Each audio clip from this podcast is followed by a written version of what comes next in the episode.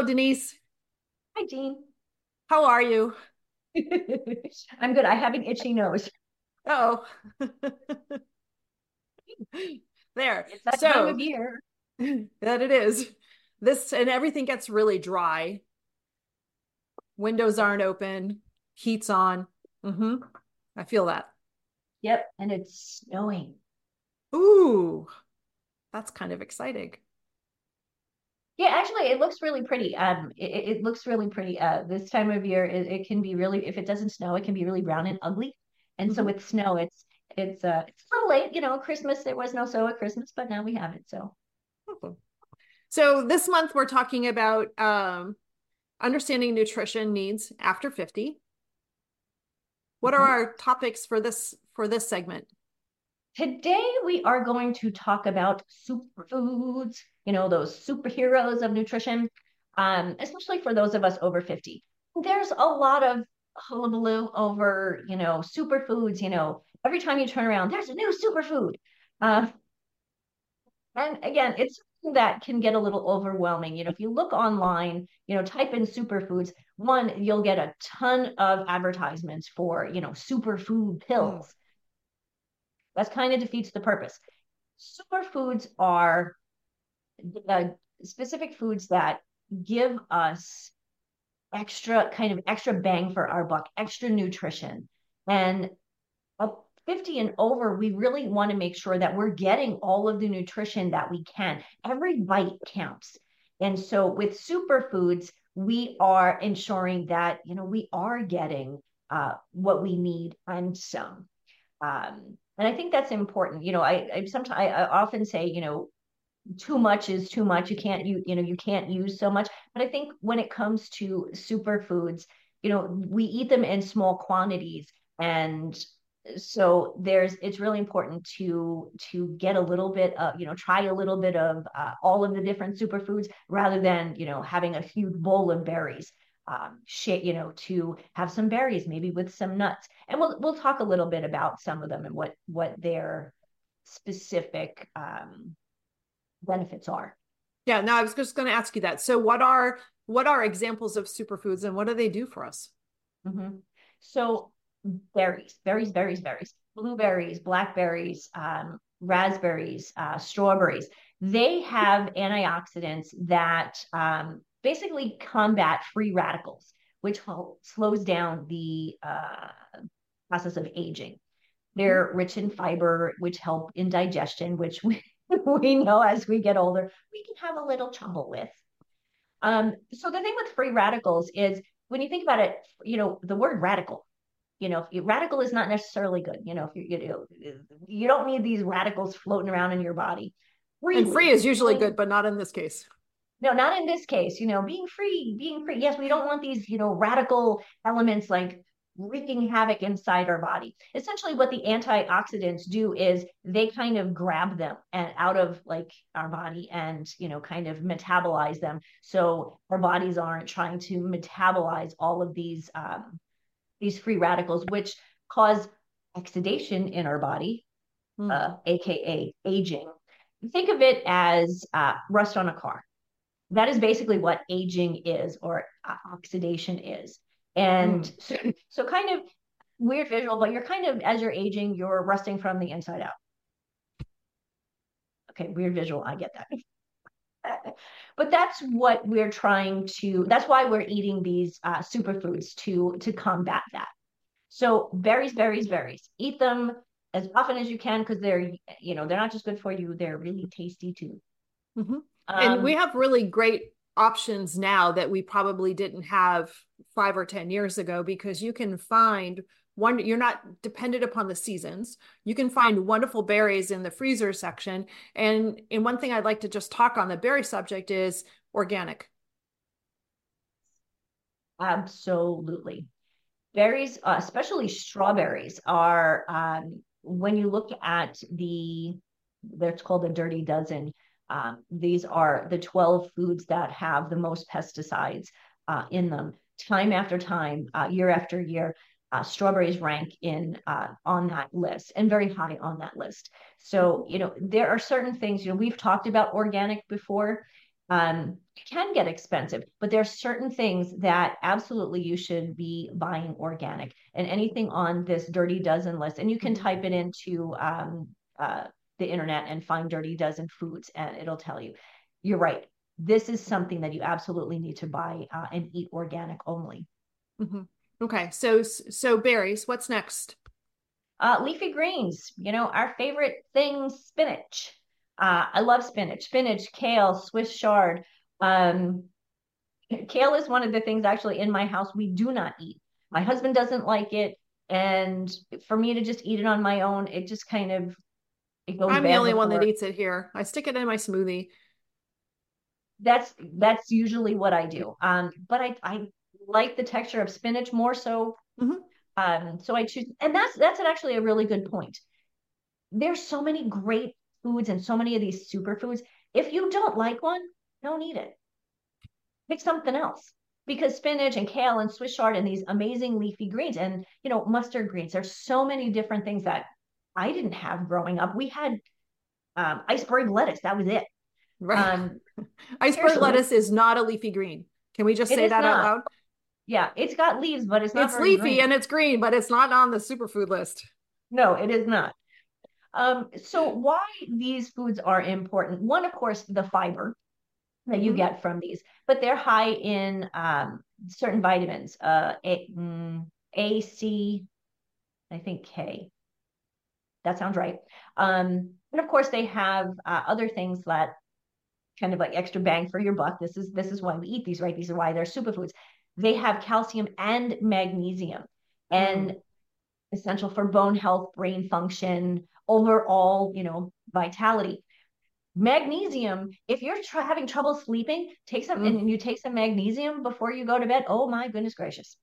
If you find that, you know, you're I just like, oh noticed that the last two days. Mm-hmm. And I didn't realize that I was down. And then I mm-hmm. did took some and I'm like, oh, mm-hmm. what a difference. Right. older, this is one of those, you know, magnesium is one of those that, you know, we may need to supplement. Um, mm-hmm. You know, for those of us who eat a lot of green veggies, um, maybe not. But if you're an athlete, if you're walking, if you're hiking, um, you do need to. Um, you you may yeah. need to supplement. Well, that's what surprised me because you know I have I have a whole handful of kale in my my smoothie in the morning every day. I'm mm-hmm. like, oh, that covers that. Check that little box, and then yeah, then I took right. some and, and I'm like, oh, yeah. that was two nights of really I was still asleep the same amount of time, but it was more restful. Yeah. Right. And 10 years ago, that might have been enough for you, just that one smoothie. Right. So, you know, as as I said, you know, our bodies are constantly changing. So we always have to kind of pay attention to what our bodies are doing, not just doing, how they're feeling, and then uh, make changes as needed. Okay, next one, next one. This one is also good for brain health. Omega 3 rich fatty fish. And I I meant to bring the book. Uh, I follow well, one of my certifications is with Dr. Sears uh, Wellness Institute. I love Dr. Sears. He talks about things in a way that is um, kind of layman's terms. And when it comes to brain health, fatty fish, salmon specifically, he talks about because you know mackerel and sardines are also those fatty fish, but I don't know about you if you've ever had mackerel and sardines. They're they're let me just say they're not my favorite. Like I'm never going to eat them ever. But I'll eat a lot of salmon. There are obviously other fish that have um you know that are that are that are really good for you but specifically salmon um, and omega-3 there is a the the element that it's not an element whatever makes um, the salmon pink, it's called astaxanthin. That is actually the additional uh, bang for your buck when it comes mm. to eating salmon. Um, and in the book, again, it's called um, The Omega Effect by Dr. Sears. He talks about this astaxanthin and its importance uh, of uh, in brain health and and how that one piece we don't talk about. We talk about omega threes but this additional piece that's in salmon uh, specifically mm. because of that red color. Um, other other fish, um, char is is uh, has that that pinky fleshy color as well. Uh, so something to really pay attention to because again, brain health, uh, brain function, also good for heart health. Um, and because it's oily fish, it helps to um, kind of lubricate our our, our creaky joints. and so, like the Tin Man, right?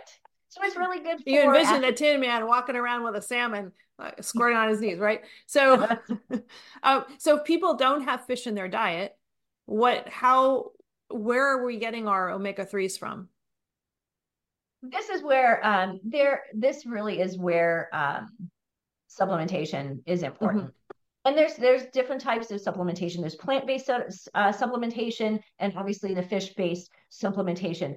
In this case, if you're not eating fish, I really believe that the um, the fish-based um, uh, omega-3 is really important mm-hmm. because you're not, you know, it's just going to give you the extra bang for your buck. Mm-hmm. what else? What else? So, two last things that I want to talk about. Well, I guess there's two different topics nuts and seeds, almonds, walnuts, uh, flaxseed, chia seed. Um, I go through these like crazy in my house. They're full of fiber, healthy fats, even some protein that help us to control like blood sugar levels, uh, which is really important, especially as we get older. You know, we know that as we get older, um, the risk of um, type 2 diabetes. Uh, mm-hmm. Uh, it just kind of happens. My my mother-in-law, um, when she was in her 70s, she was, you know, she was a, a woman who was in good shape. She was thin, um, but she was type 2 diabetic. Mm. And, you know, family history. So it's really important to to eat those foods that are going to combat, you know, can control our blood sugar levels. Um, what I love about nuts too is, you know, there's there's some protein in there. They taste good. Um, mm-hmm. If you're looking for a little bit of a crunch, like you know, a salad, you know, even, you know, with leafy greens, it's it's not very crunchy. You know, if you add some carrots and certain things, and if you're looking for a crunch during the day, just you know, a, a handful of nuts just you know fills that um, that desire. Mm-hmm. And then the last thing I want to quickly mention is um, spices, um, specifically turmeric and ginger, um, cinnamon. I put cinnamon, it seems like, on everything nowadays. Again, and why? They are anti inflammatory, or at least they have anti inflammatory properties. Properties. We will find there is some research, there's not a ton of research, um, but when people, one of the things that we we hear time and again when people started using more spices, more, more of these things, their inflammation went down. May not be a you know a complete double blind study on mm-hmm. it, but when people say you know they feel better and you know their numbers are changing, um, then I'm going to say yes, let's add these to our diet because they can only help; they can never really hurt.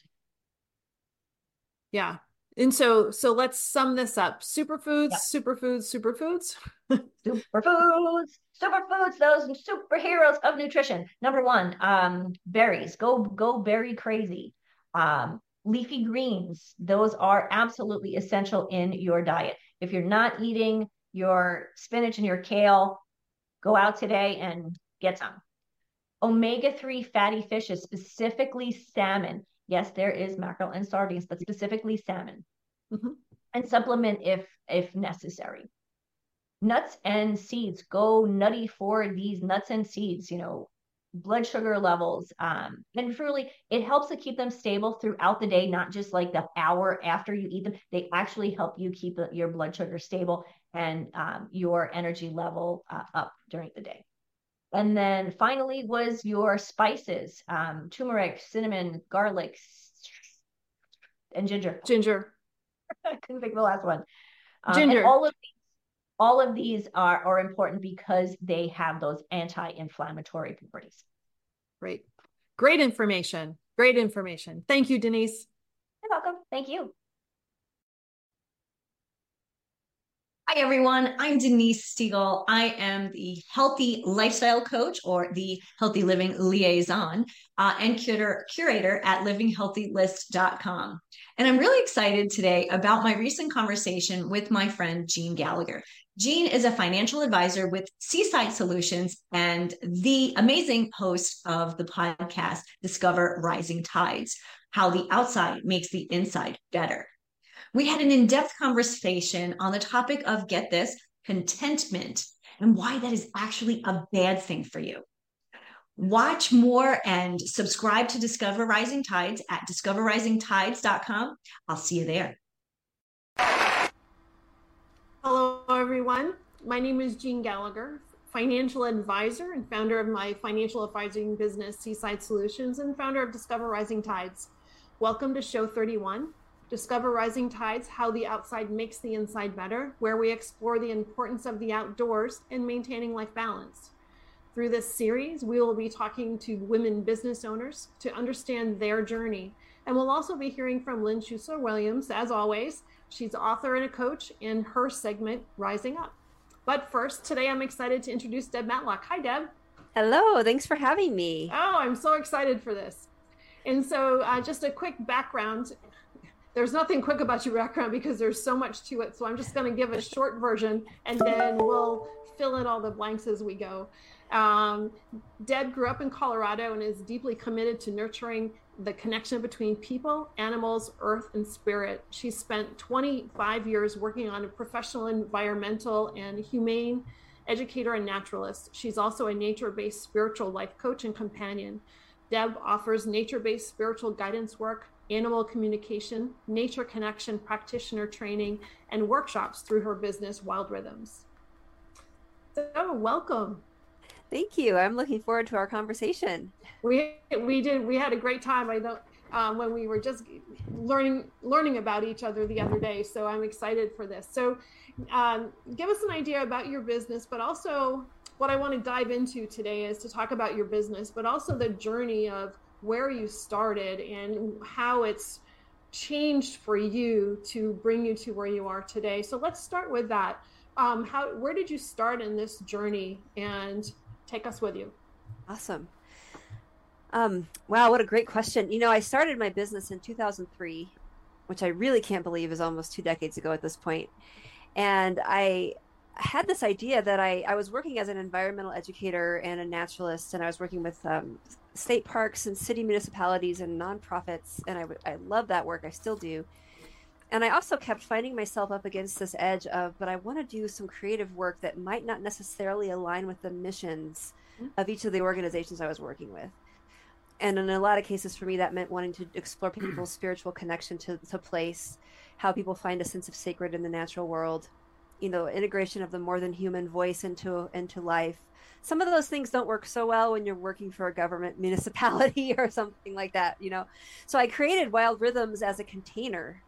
And my entire original business plan was I just need a container where I can put creative work and I can have a place to offer it where the structure's there. You know, I have the insurance, I have the framework, I've got, you know, bookkeeping set up, I've got structure eh, there and out of the way so that I can just say, "Ooh, I have this idea, and now I want to run this workshop that we're going to do this and this and this and that," and you know, I can just put it there.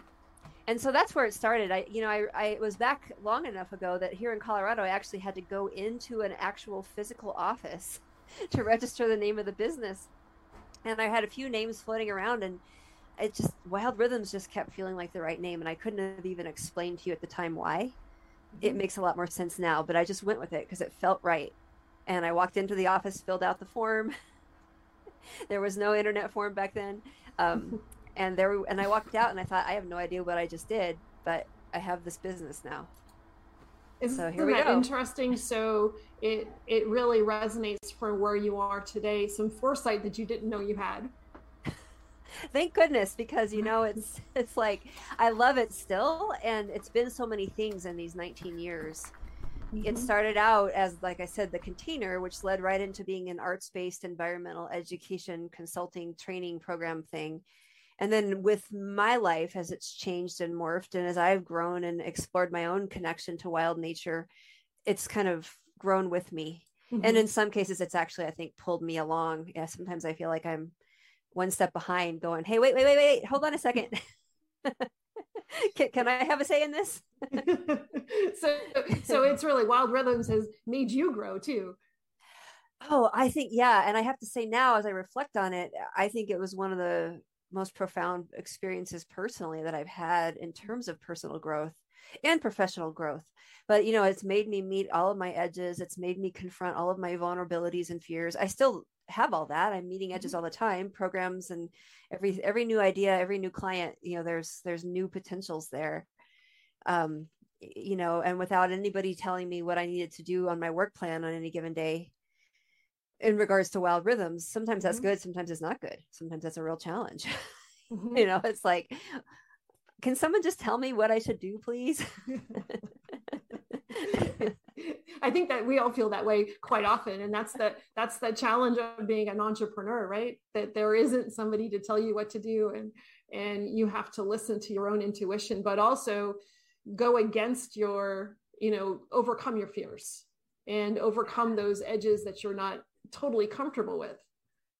Yeah and, and I, I would never have guessed if you'd asked me in 2003 you know does starting a business and, and running that take courage and the willingness to be vulnerable the willingness to mm-hmm. epically quote unquote fail mm-hmm. you know i mm-hmm. don't really believe in failure because everything that hasn't worked has been really good learning but there have been some things that i put a lot of energy into and they just didn't go mm-hmm.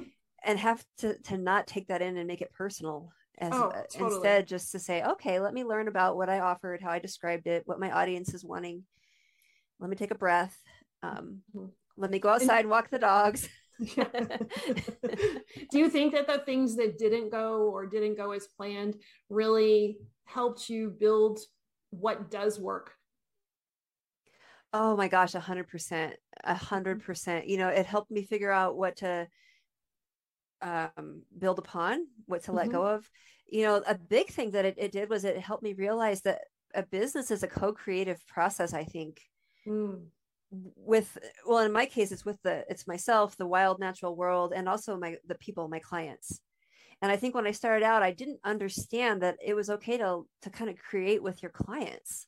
Mm. And I mm. thought I was supposed to have all the answers and just know what to offer and put these amazing workshops and programs out there and and what i've i've learned over the years is i actually really really want and need my client feedback i want to hear from them you know i i love that i i think every program i run i am i always have a little survey and like please please please please i just need a few minutes i read mm-hmm. every word you know because it's like i can only go so far with with what's in my mind and my own intuition what i feel like is coming through me which i think part of business can be very spiritual that way mm-hmm. but also i want to meet people where they are and what they're wanting.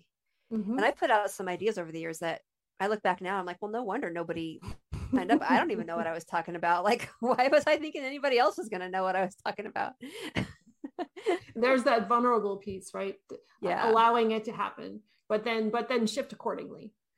Exactly. So you shift worked for the the city and the state park system. And how long how long have you did you do that or did you when did you make a transition to be completely on your own? Yeah, I would say it's been a little bit of a back and forth. Mm-hmm. Um, Wild Rhythms was always there, um, varying levels of engagement, whether it was a very part time or very full time. I would say it's been probably the last five or eh, let's say maybe seven years mm-hmm. that this has been kind of front and center as what was as, what was that transition like? I know that a lot of people are either working for a corporation or you know whether it's a park system or a corporation they're still working in a structure of business and they're wanting to go off on their own and or wanting to transition. And what was the transition like for you? You know i'm not gonna i'm not gonna sugarcoat it. It was rough you know i know? i did it too. Yeah it's, it's not like, pretty. it's, it's it was very messy and i i got as prepared as i could but there i knew there was i felt like my life was becoming a bottleneck. And because i had other obligations and also wild rhythms wild rhythms was my thing. It was mm-hmm. always always getting the back seat because i had uh, other organizations or people that were paying and expecting from me and so there was a lot of work that needed a lot of attention. And so when i made that shift the first thing i, I did was spend several months really digging in and creating and building and and refining my systems you know on the inside of my business and all these things that just needed my time. But you know it didn't generate a ton of income right then mm-hmm. you know? And i still i still ask myself the question you know i'm very open to the idea that um i don't ever want this business to be something that i have to uh force Mm-hmm. You know, like I want to do work that I love and I'm really inspired about. And, you know, I'm very open to the possibility I may decide to bring in some additional work at some point, you know, so that I can maybe do just a certain amount of this or mm-hmm. that, mm-hmm. you know. Um, and so that was the other thing I, I, I am always trying to guard against is I don't want to lose my inspiration for wild rhythms because I put too much pressure on it. Mm-hmm. You know, so that's a it's always a dance I'm finding. And and that's that's really a great outlook too because as we get in the groove of a business or in the trenches of the business which is even harder to be in it, it's easy to lose sight of why you're there. And it becomes the drudgery of doing it every day. And then you're like you said you're losing that inspiration. So it's, it is important to remind yourself of why why why wild rhythms is important not to you but to others. Yeah and i like how you're saying that you know why is our why are our businesses important to others as well? You know why mm-hmm. i mean mm-hmm. i think business really honestly in one of its highest forms can be this gift. It's, it can be a service. It can be uh, you know all the beautiful things we often assign to nonprofits. You know i think business you know the world runs on businesses and i think conscious businesses that are very deliberate um, can make massive change Mm. And I know as a solopreneur, that requires me to be inspired and not burned out. Yeah, exactly. exactly. Easier said than done. Sometimes. Easier said than done. That's right. um, so, so tell us what is Wild Rhythms today? Today, Wild Rhythms is a business that focuses on working with largely practitioners who are interested in weaving their own uh, wild connections to nature, to their sense of um, sacred nature into the work that they're offering. Mm-hmm. And so I work with people one on one, also some training programs. And so I'm talking about, you know, like I've got clients who are life coaches, forest forest bathing guides, um, therapists, educators.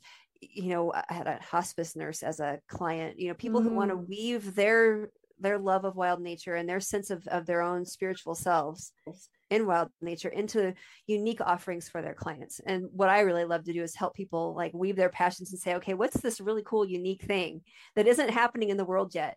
You know, because the world needs, I think, here's my big red flag, you know, opinion coming out. The world needs as much creative nature connection work as we can as we can put out there. And all the different flavors that people are going to bring to the table, you know, that I have clients with ideas that I would never personally have thought of you know but it's so cool. I, I one client is a, a quilter a seamstress person and her her vision is beautiful you know and i think we need all those we need all that work to live on mm. this earth right now. And so that's really you, yeah. No what do you think that so the nature connection piece what does that do for us? Let's talk about that for a little bit and and how does the spiritual piece weave into that yeah, I think to talk about nature connection, the first thing we have to sort of talk about is what even is nature connection and does mm. it exist? You know, there there are certain languages that don't even have a separate word for like the human nature, you know, and so it's hard in in, in English. I, I find when I write and talk and speak about it, it's like my words almost create more of you know as much of a division as we're trying to not have you know mm-hmm. humans and nature or let's connect with nature it's like we're separate and there it is you know so i think the first thing that's an important conversation is what is nature connection you know if we see mm-hmm. ourselves mm-hmm. as part of nature and every bite of food and every sip of water and every breath of air as something that intimately connects us every day with nature um it, it can be nature connection can explode in our minds and so for everybody to say what does it mean to me you know for somebody it might mean trail running up a wilderness trail. For somebody else it might mean you know being a gourmet chef in their kitchen you know really mm-hmm. being conscious about all the beautiful food that they're preparing. You know i think it's um but i think the conscious awareness of nature connection however we define it it helps center us. It helps us locate ourselves as beings on this earth as part of this vast and amazing web of life. You know not people that shouldn't be here not people that are in charge of everything and at the top of the pyramid but people that are mm-hmm. in it with all the other beings and so to me at, at its core when we look at it that way um, I think it can it can expand our worldview of ourselves, our role mm-hmm. that we play, our sense of I mean you know ecological identity is a term that it kind of describes that, and it, it can I think bring with it inspiring um, options for us, sense of responsibility. Mm-hmm. You know, I think it can really inform our way of being. So when you're taught, you're working with practitioners or in the conversations with whatever level of the people that you're working at, do you ever um, do you ever find that people don't understand what their connection is or how do how do people that have maybe don't have an exposure to the outdoors or don't have an exposure to nature how do they learn how important that is Oh gosh, yes. I, I would say that I, I encounter that a lot. And I have which surprises me, right? so in my own little bubble, how do you not know how do you not know that? But I know that and I'm always amazed, or maybe I'm just really naive in and realizing that there's people that don't have never been to a body of water or spend zero time outside yeah you know i think it's it's it's interesting because in the way that i would define nature connection mm-hmm. it's everywhere all the time indoors and outdoors. There's wilder nature outside. There's you know there's a lot of variations of that. But i mean you could be standing in an elevator in a high rise in a big city you know and there's going to be um, wood paneling or carpeting on the ground or or plastic buttons that are are you know ancient life forms. I mean you know like if we, if we put the perspective there Mm-hmm. I, I, think it's everywhere, but I think when we say nature connections, generally speaking, people think, oh, well, I don't live anywhere near a national forest, or I don't live by the ocean, or all of that. And so I think if if we start to say, okay, but but wait a minute, you know, even if you go from an air conditioned car into a parking garage into an office building, there's still air flowing. You're still going to feel a temperature change when you're in that garage versus when you get inside the building. There's still going to be all of these ways that we can aware become aware of our connection to nature. Mm-hmm. you know we're still going to know like here in colorado people are still going to watch the weather and if it's a snowstorm they're probably going to leave earlier. Even if mm-hmm. they're going to curse the snowstorm and and you know be in a grouchy mood all day there's still there's that's some nature connection there. Like oh i got to leave half an hour earlier because the roads are going to be bad you know. So i think it's like it starts with saying to somebody you know what does nature mean to you and then this is the important part too is like what is what is your heart asking for you around this? You know a lot of people i've met who don't think about themselves as having a nature connection also have like a yearning for it. Mm. you know so do like you have to help them identify what that yearning is? So it's there but maybe do they not have a a connection a definition of their yearning or do they have a, a little idea that that's really what it is you know i've seen both I've, I've seen some people say i have i have no connection to nature and i just wish i did mm-hmm. you know and here's this person who walks their dog every morning and lives you know like well let's talk about all the connections that you do have you know mm-hmm. but then i've also seen people who who are out all the time and it's not part of their yearning for them it's like i'm going out to go running like mm-hmm. i don't even consider the part that it's like i'm running through a beautiful trail system or a beautiful park you know so i mean this is a journey that i think everybody has to kind of take for themselves of like what is it that nature means to them? What is it that their sense of being connected to it means? Because mm-hmm. i think there's a lot of benefits for ourselves and for the world around us but of course if somebody doesn't care you know you can't really you know i i would look at it and say everybody's got an ecological self. We're all nature beings. It doesn't matter mm-hmm. if you are conscious about it or not. Because we all have to have air water you know like it, it's just is. It's a it's a biological fact but there's a difference between that and the emotional cognitive awareness and then and the bringing awareness to them for them to bring awareness to what they're they're taking in and they might just not realize. Yeah. Mm-hmm. and, and I, I, would say in my career more people that i've encountered don't realize it mm-hmm. than the people who i've encountered who don't care. Yeah a very small number of people i've encountered are like i don't really care. I mean tiny numbers compared to the people who are like oh my gosh I didn't think about eating oatmeal as part of my nature connection. you know. and so, how does the spirit spirituality piece come into play too?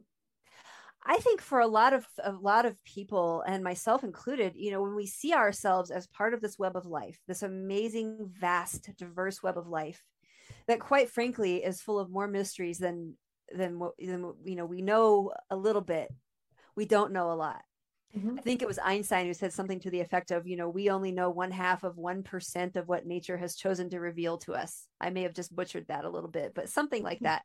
You know, so I think when we when we focus on our own nature connection and we value it's a value in our life and we we create space for the awareness and appreciation and, and activity of it, it, it, it, it like helps us to see ourselves. It helps us to dance with those eternal spiritual mysteries like life and death and meaning. I mean, you know, it's really hard uh, here in Colorado. You know, you go on a trail for a hike, you're gonna hit life and death. There mm-hmm. will be a body of a chipmunk or a mouse or a part of a rabbit that somebody else predated. You know, there's gonna be um, evidence of all of these universal things that, regardless of our spiritual beliefs, regardless of our cultures, these are there's universals here about this mystery of being on this planet and i think that nature uh, when we're conscious about our role in it and our connection to it, it it allows us to see that in a way that it keeps us from from pretending that it's not the truth that we are living in this mm. we're living in a mystery and mm-hmm. we our our species has tried to answer that mystery for years we're never going to fully answer it we can only guess mm-hmm. Mm. Well, that's that's yeah, that's interesting. Uh, an interesting way to look at that as well, and the evolution of everything that we see around us, also. Yeah, and so when you're when you're either dealing one on one or in a group setting, what what is the is it well is there a typical topic to start with? Are there stages of education or stages of exposure that you um, that you're giving to people, or how does that work? You know, I would definitely say there's not a typical place. It, it kind of depends mm-hmm. on the person or the audience. So, like, if I was doing a program for like a general public audience, mm-hmm. um, like when I've done wellness programs for businesses, where it wasn't like the 15 people there personally signed up and said, "Ooh, I want to go do this sense of place nature workshop." You know, they got this opportunity basically forced on them from mm-hmm. you know um, that's a different audience than when i've got people who've self-selected into a really intensive retreat mm-hmm. about deepening your sacred connection to nature and those people you know so it kind of depends on that but the other piece is at the core of it the part that is i would say the same mm-hmm. that i am not the one teaching anything you know i feel like my role is 100% facilitation i just create the space and the container and then i need to get out of the way because it's the person in the wild earth it's the person and the bird in the tree it's the flower growing it's the stream it's whatever is happening you know that's the relationship that's where the transformation that's where any quote unquote teaching mm-hmm. you know so i kind of feel like i'm just there as the human bobblehead for the earth you know I, am the one who said here's the sign up form and here's the directions to the you know the where we're going to park and um and then to create some structure to provide some uh, you know opportunities for exploration. I mean, one thing i've seen a lot especially with with um, you know more generalized programming is people are like i want i want to be out here and do this. I have no idea where to start. Mm-hmm. i don't want to just walk up the trail. So what do i do? So giving little ideas for things mm-hmm. but then knowing that at the end of the day uh, my job is to get out of the way. Mm-hmm because I don't know what's happening in their heart and soul and with the earth, what, what's going on between them. That's, you know. What, kind of trans transformations or what kind of changes and do you see while people are working through the programs? You know, I again so so many depending on where somebody is coming in and what their goals are you know mm-hmm. I've, I've seen people like let's say it's a practitioner who's coming in wants to develop more of their own practice and then weave it into their work with clients you know it's really fun to see how they're experiencing things and, and how they're also simultaneously finding inspiration like oh you know i've got this i've got these clients and we do this monthly gathering and i'm gonna you know do this thing. Um, i've also seen well here's a good story. I was leading a hike. This was you know very much a, a very general mainstream public program. It was on the natural history of black bears just their lifestyle mm. and i turn around at one point and this woman is tears running down her face and I thought, oh my gosh, did she get stung by a bee? What happened? You know, I'm like, oh, we have an emergency here. And so I, I, of course, I checked in with her and she said, I just didn't know I had so much in common with another species. And I could feel from her like this was a big worldview shift moment. And she did stay after the hike and we talked a little bit more. And I mean, honestly, I think for her, that was a, a big personal identity shift. Mm you know and I, I i that those are the moments that to me i feel like i don't know where she is in the world today this was 20 years ago or what she's done with it but if, if there's any way to be a part of it of her you know somebody's appreciation seeing themselves in another animal another species mm-hmm. you know mm-hmm. finding our commonality i mean to me that's like the stuff that could change the world if we wow. see ourselves in other life we are going to have to behave as if the other life matters as much as we do and, and if she wasn't exposed to that she would never know she would never know exactly wow. which is why i think accessibility uh, you know creating really good solid programs with a lot of integrity mm-hmm. being very aware as like when i work with practitioners one thing that we have to you know we talk a lot about is is how to create diverse and uh, you know programs that are accessible you know we've mm-hmm. we've got to make sure that uh, this work is reaching people in all different ways and avenues and walks of life the diversification is really really important because yeah. it's um it's unfortunate that that the outdoors isn't as diverse as you would expect it to be or it's not a reflection of the diversity in the outdoors so the people that are it. going outdoors it's definitely not a reflection and so what you know, do we need to do to do yeah. how do how does that change well i think there's a lot of ways for for this to change and i think we're talking about a, a deep cultural and in some cases institutionalized um, challenge you know that that we've got to work at from a lot of angles you know it's like a you know sociologically or ecologically they call them wicked wicked problems and there's so many influences that create a challenge mm-hmm. but one of the things i know that i've seen and that i, I personally um, think is an important part of this conversation is going back to the definition of nature connection mm-hmm. and knowing that everybody's going to have their own experience they're going to bring their own personal stories family stories you know ancestral stories and so for for one person for example, I actually saw this happen at a conference. There was a service learning field trip to go out and to work on a local farm. And for some people, that was really fun and novel, and let's go do this. For another person who uh, was raised in the deep south and her ancestors her as recent as her grandparents were forced into you know slave situation servitude mm. on farms. She was like that that doesn't feel good to me at all. And as a facilitator, we have to be careful and understand that this is where that personal definition and understanding of what nature means to each of us, what it means to connect, and what what would actually be nourishing and helpful for us as individuals. Mm. You know, because for her, there were other ways she was going to have a, a better experience mm-hmm. you know and what was really i was grateful to her for sharing that with all of us because i was not aware of, of what she was going through i was in the same little group that she was in heading off to the farm for the field trip mm-hmm. i didn't know what she was dealing with i was worried about do i have enough water in my backpack right my my experience was different mm-hmm. and so i think that that's one of the ways is, is being sensitive to the fact that it does nature connection sacred nature connection does not mean one thing and nobody can define it for anybody else. Mm. And giving people the space to express how they're receiving or what they need. Yeah, and what would actually be inspiring and exciting to them. You know, mm-hmm. it's like like this particular person was really a, she was an entomology uh, entomologist and you know she lit up when we you know like started talking. So she just decided she would go to the farm and, and look at the butterflies and insects and you know make it something for herself. But she still had to do that work for herself.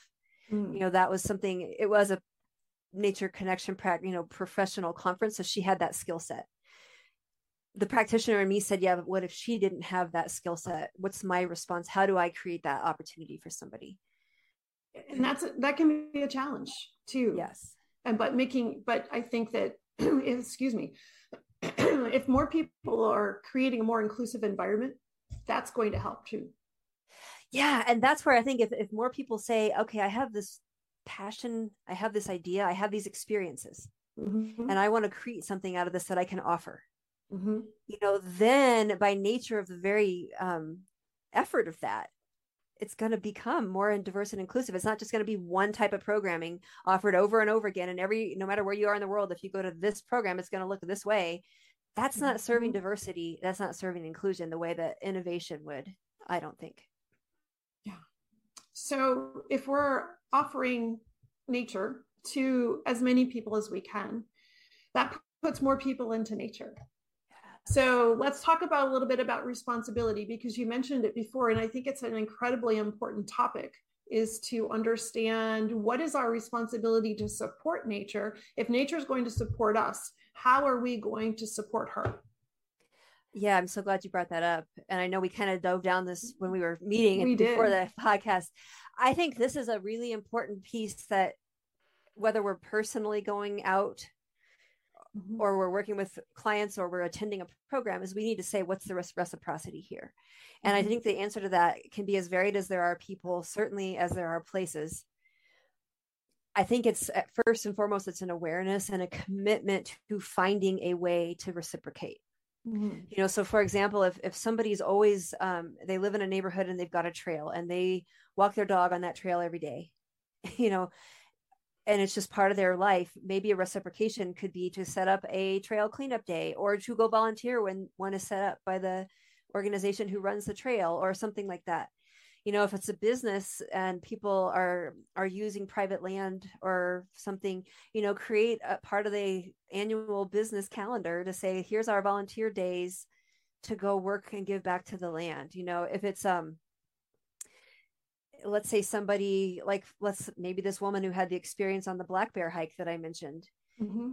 maybe a reciprocation there could be to find a conservation organization that supports bears and bear habitat and become a member you know mm-hmm. educate herself more about that i mean i think the the, the actions can be small they can be large mm-hmm. they can be informal they can be formal you know like i've certainly led programs where i was out of my own area, you know, like a guest in another state, and I wasn't going to be back there. In those cases, I would encourage people to dig within and say, what would be reciprocal that you could do here? Mm. Especially a conference, for example, where everybody's from someplace else, you know, versus the programs that I might do on a regular basis around where I live. You know, my engagement reciprocity could be different but I think we need to ask, you know, and it doesn't have to even be direct. Like I, I know one woman who just decided to turn part of her yard into a pollinator garden and that's her give back for all that she's gotten from from the natural world generally speaking throughout her life. So it wasn't like she cleaned up trash in one trailhead. She just said hey i've got this little bit of land here that doesn't need to be grass. Mm-hmm. i'm going to make it this thing. You know so i think it's just it, it starts with the awareness and the the understanding that we are living in this collaborative beautiful synergy with life around us. And we have a lot of power in that place. We don't have to be walking around feeling disempowered and depressed all the time because the climate you know these are hard issues we're dealing with and mm-hmm. they're real. And i'm not trying to make light of those by saying one little action is going to change it. But there's seven and a half billion people. If you start if you start exponentially increasing those actions then if half of those people did one little thing. It will change it. Exactly. We have a mm-hmm. lot we can do. Mm. yeah. And so how do you think so this is one thing that I that I'm challenged with personally, and one of the things that makes me makes me a little frustrated too. So the socials, social media, right, and the pressure on social media, the pressure that social media puts on us, but also the pressure that social media puts on on nature.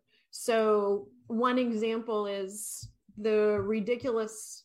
So there's an opinion. So I'll take the opinions out. So the TikTok, right? And so TikTok comes out here. Some people put some really great place on TikTok, and then all of a sudden, 900 million thousand people show up at this one place that can't support that.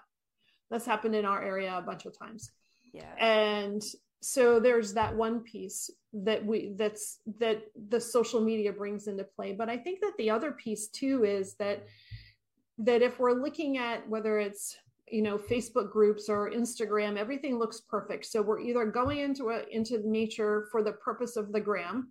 The reason that i'm here is to put something cool on my instagram and i don't really care where i am.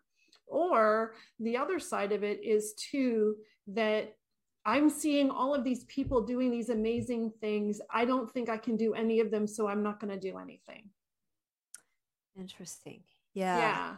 So social media brings into play and it does bring good things too but just picking at some of the challenges that i've seen out there what are your thoughts on social media and what do you see or what do you hear from people that you're talking to Yeah, I mean, you're pinpointing a, a tension point that I also feel viscerally. Mm-hmm. You know, as a small business owner, I've got social media presence. Mm-hmm. My business is about slowing down your rhythms and spending time in the natural world. So get off the computer kind of stuff you know so like where's that balance between connecting with my audience mm-hmm. and not being like a, a, spam for them you, you know and i think i think what going back to the reciprocal actions and how every little action adds up i think social media if we look at it as an ecosystem too mm-hmm. and mm. we all check ourselves and our actions and we say a what are we putting out there you know and b what's our intention and and see what are we responding to mm-hmm you know like if we just don't respond to stuff that's icky it's gonna it's gonna take it away you know from being the dominant thing and we're gonna you know social media is not to go away and I, I do think there's some some beautiful amazing positives and there's some mm-hmm. very very scary it's like we haven't evolved as quickly as social media has and we just don't know how to deal with it you mm-hmm. know and i think that those are um, but I think in terms of the natural world, I've also seen it play a really important role.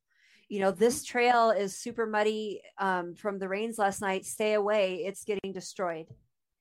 You know, and and I've seen like local ranger, park rangers, be able to put this stuff out there like that, and mm. you know, so I think if we just have our intention for what is it that we're doing, and how often and like I said, this is a, a live and well tension for me. I'm I'm constantly adjusting that just as a business owner in this realm because it it is a new it's a new frontier.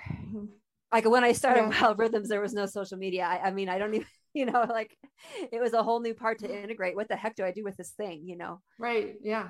So totally. I think we, but it's use it positively and we just start saying mm-hmm. this is how it's going to be.